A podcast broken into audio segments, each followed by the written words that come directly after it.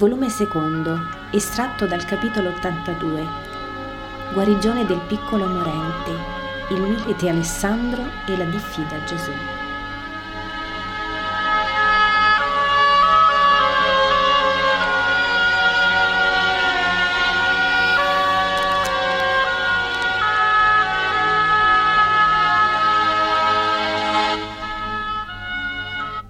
L'interno del Tempio Gesù è con i suoi molto presso al Tempio vero e proprio, ossia al luogo santo dove solo entravano i sacerdoti.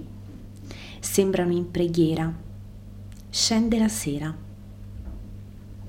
Un vocio, in cui è inquieta voce di uomo che bestemmia anche in latino, si mesce a stridole e acute voci ebraiche.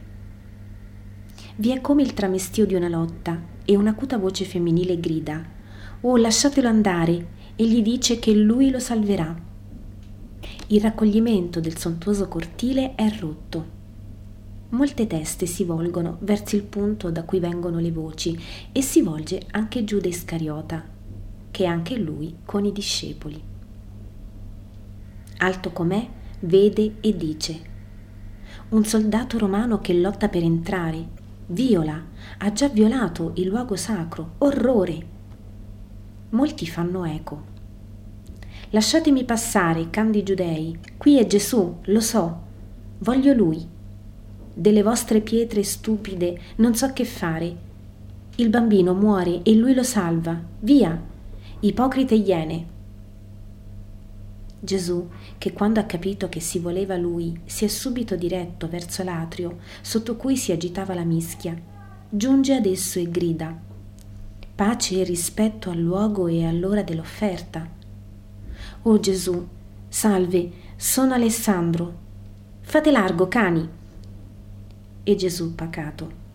Sì, fate largo, condorrò altrove il pagano che non sa che è per noi questo luogo. Il cerchio si fende e Gesù raggiunge il soldato che ha la corazza insanguinata. Sei ferito? Vieni, qui non si può stare e lo conduce per l'altro cortile e oltre. Non sono ferito io, un bambino. Il mio cavallo, presso l'Antonia, mi ha preso la mano e l'ha travolto. Gli zoccoli gli hanno aperto la testa. Procolo ha detto nulla da fare. Io non ne ho colpa, ma per me è successo e la madre è la disperata. Ti avevo visto passare, venire qui, ho detto Procolo no, ma lui sì. Ho detto, donna, vieni, Gesù lo sanerà. Mi hanno trattenuto quei dementi e forse il bambino sarà morto. Dov'è? chiede Gesù. Sotto quel portico, in grembo alla madre, risponde il milite già visto alla porta dei pesci. Andiamo. E Gesù va lesto più ancora, seguito dai suoi e da un codazzo di gente. Sui gradini che limitano il portico, addossata ad una colonna, è una donna straziata che piange sul figlioletto morente. Il bambino è terreo, con le labbra violacee semiaperte nel rantolo caratteristico dei colpiti al cervello. Una benda lo stringe al capo, rossa di sangue sulla nuca e sulla fronte. Ha aperta la testa davanti e dietro, si vede il cervello, è tenero il capo a quell'età, il cavallo era grosso e ferrato da poco, spiega Alessandro. Gesù è presso la donna che non parla neppure più, agonizzante sul figlio che muore. Le pone la mano sul capo. Non piangere, donna, dice con tutta la suavità di cui è capace, ossia infinita. Abbi fede, dammi il tuo bambino. La donna lo guarda inebetita. La folla impreca i romani e compiange il morente e la madre. Alessandro è fra il contrasto dell'ira per le accuse ingiuste, la pietà e la speranza. Gesù si siede presso la donna, poiché vede che ella non sa fare più nessun gesto. Si china, prende fra le sue lunghe mani il piccolo capo ferito si china più ancora, si piega sulla faccina, alita sulla bocchina rantolante. qualche attimo. Poi ha un sorriso che appena si vede fra le ciocche di capelli piovute in avanti. Si raddrizza. Il bimbo apre gli occhietti e fa un atto per sedersi. La madre teme sia l'estremo conato e urla tenendolo sul cuore. Lascialo andare, donna. Bambino, vieni a me, dice Gesù, sempre seduto a fianco della donna e tendendo le braccia con un sorriso e il bambino si getta sicuro in quelle braccia e piange col pianto non del dolore, ma della paura, che torna con il tornare del pensiero. Non c'è il cavallo, non c'è, rassicura Gesù. Tutto è passato. Ti fa più male qui? No, ma ho paura, ho paura. Lo vedi, donna? Non è che la paura, ora passa. Portatemi dell'acqua. Il sangue e la benda lo impressionano. Dammi una delle mele che hai, Giovanni. Prendi, piccino, mangia, è buona. Portano dell'acqua, anzi è il soldato Alessandro che la porta nel suo elmo. Gesù fa l'atto di sciogliere la benda. Alessandro e la madre dicono: No, risorge, ma la testa è aperta. Gesù sorride e scioglie la benda. Uno, due, tre, otto giri. Leva le pezze insanguinate. Dalla metà della fronte alla nuca, a destra, è un solo grumo di sangue ancora molle fra i capellucci del bambino. Gesù intinge una benda e lava.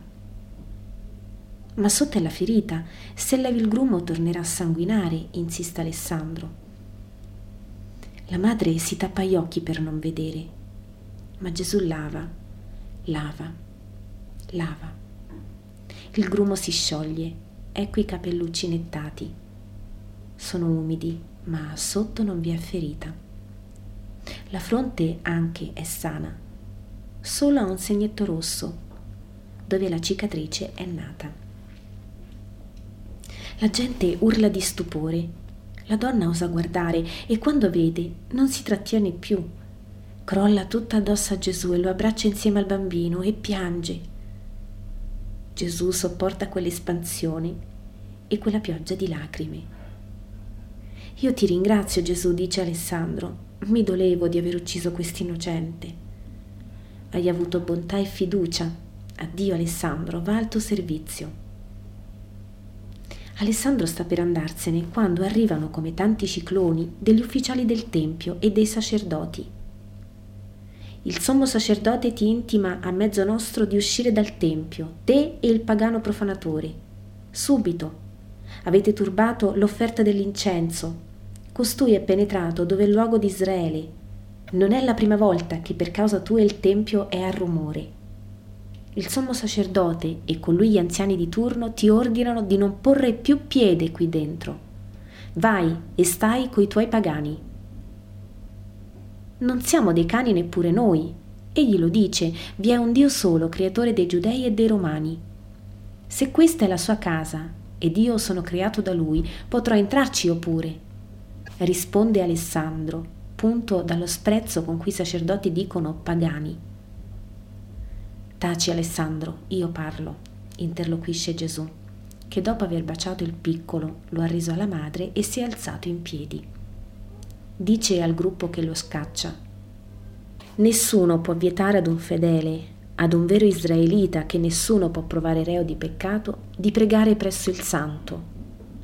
Ma di spiegare nel Tempio la legge, sì, te ne sei preso il diritto senza averlo e senza chiederlo. Chi sei? Chi ti conosce? Come usurpi un nome e un posto non tuo? Gesù li guarda con certi occhi e poi dice, Giuda di Cheriot, vieni avanti. Giuda non pare entusiasta dell'invito. Aveva cercato di eclissarsi non appena erano venuti i sacerdoti e gli ufficiali del Tempio, che però non hanno veste militare, deve essere una carica civile. Ma deve obbedire perché Pietro e Giuda d'Alfeo lo spingono avanti. Giuda rispondi, e voi guardatelo, lo conoscete, è del Tempio. Lo conoscete? devono rispondere sì. Giuda, che ti feci fare quando parlai qui per la prima volta? E tu, di che ti stupisti? Ed io che ti dissi risposta al tuo stupore, parla e sii schietto. Mi disse, chiama l'ufficiale di turno che io possa chiedere permesso di istruire. E si nominò e dette prova del suo essere e della sua tribù. E io me ne stupii come di inutile formalità, dato che egli si dice il Messia. E lui mi disse, è necessario che quando sarà l'ora ricorda che io non ho mancato di rispetto al Tempio e ai suoi ufficiali. Sì, ha detto così. Per la verità lo devo dire. Giuda in principio parlava un poco incerto, come seccato, ma poi, con uno di quei trapassi bruschi suoi propri, si è fatto sicuro, fin quasi arrogante. Mi fa stupore che tu lo difendi, hai tradito la nostra fiducia in te, rimprovera un sacerdote a Giuda. Non ho tradito nessuno. Quanti fra voi sono del Battista? E sono traditori perciò? Io sono di Cristo, ecco. Ebbene, costui non deve parlare qui. Venga come fedele. È fin troppo per un amico dei pagani, di meretrici e di pubblicani. Rispondete a me ora, dice Gesù severo ma calmo. Chi sono gli anziani di turno? Doras e Felice, giudei, Gioacchino di Cafarnao e Giuseppe Itureo. Ho capito, andiamo. Riportate ai tre accusatori, poiché l'Itureo non ha potuto accusare, che il Tempio non è tutto Israele e Israele non è tutto il mondo e che la bava dei rettili, per quanto sia tanta e velenosissima, non sommergerà la voce di Dio, né il suo veleno paralizzerà il mio andare fra gli uomini finché non sarà l'ora. E dopo, o oh, dite loro che dopo gli uomini faranno giustizia dei carnefici e solleveranno la vittima facendo di essa il loro unico amore. Andate. E noi andiamo. E Gesù si ammantella nel suo pesante mantellone scuro ed esce in mezzo ai suoi. In coda è Alessandro rimasto alla disputa. Fuori del recinto, presso la torre Antonia, dice Io ti saluto, maestro, e ti chiedo perdono di essere stato causa di rampogna per te. Oh, non te ne dolere, cercavano l'appiglio. Lo hanno trovato. Se non eri tu era un altro. Voi, a Roma fate i giochi nel circo con fiere e serpenti, non è vero? Ebbene, ti dico che nessuna belva è più feroce e subdola dell'uomo che vuole uccidere un altro uomo. Ed io ti dico, risponde Alessandro, che al servizio di Cesare ho percorso tutte le regioni di Roma, ma non ho mai, fra i mille e mille soggetti incontrati, trovato uno più divino di te. No, che anche i nostri dei non sono come te divini. Sono vendicativi, crudeli, rissosi, bugiardi. Tu sei buono, tu sei veramente un uomo, non uomo. Salute, maestro. Addio Alessandro, procedi nella luce.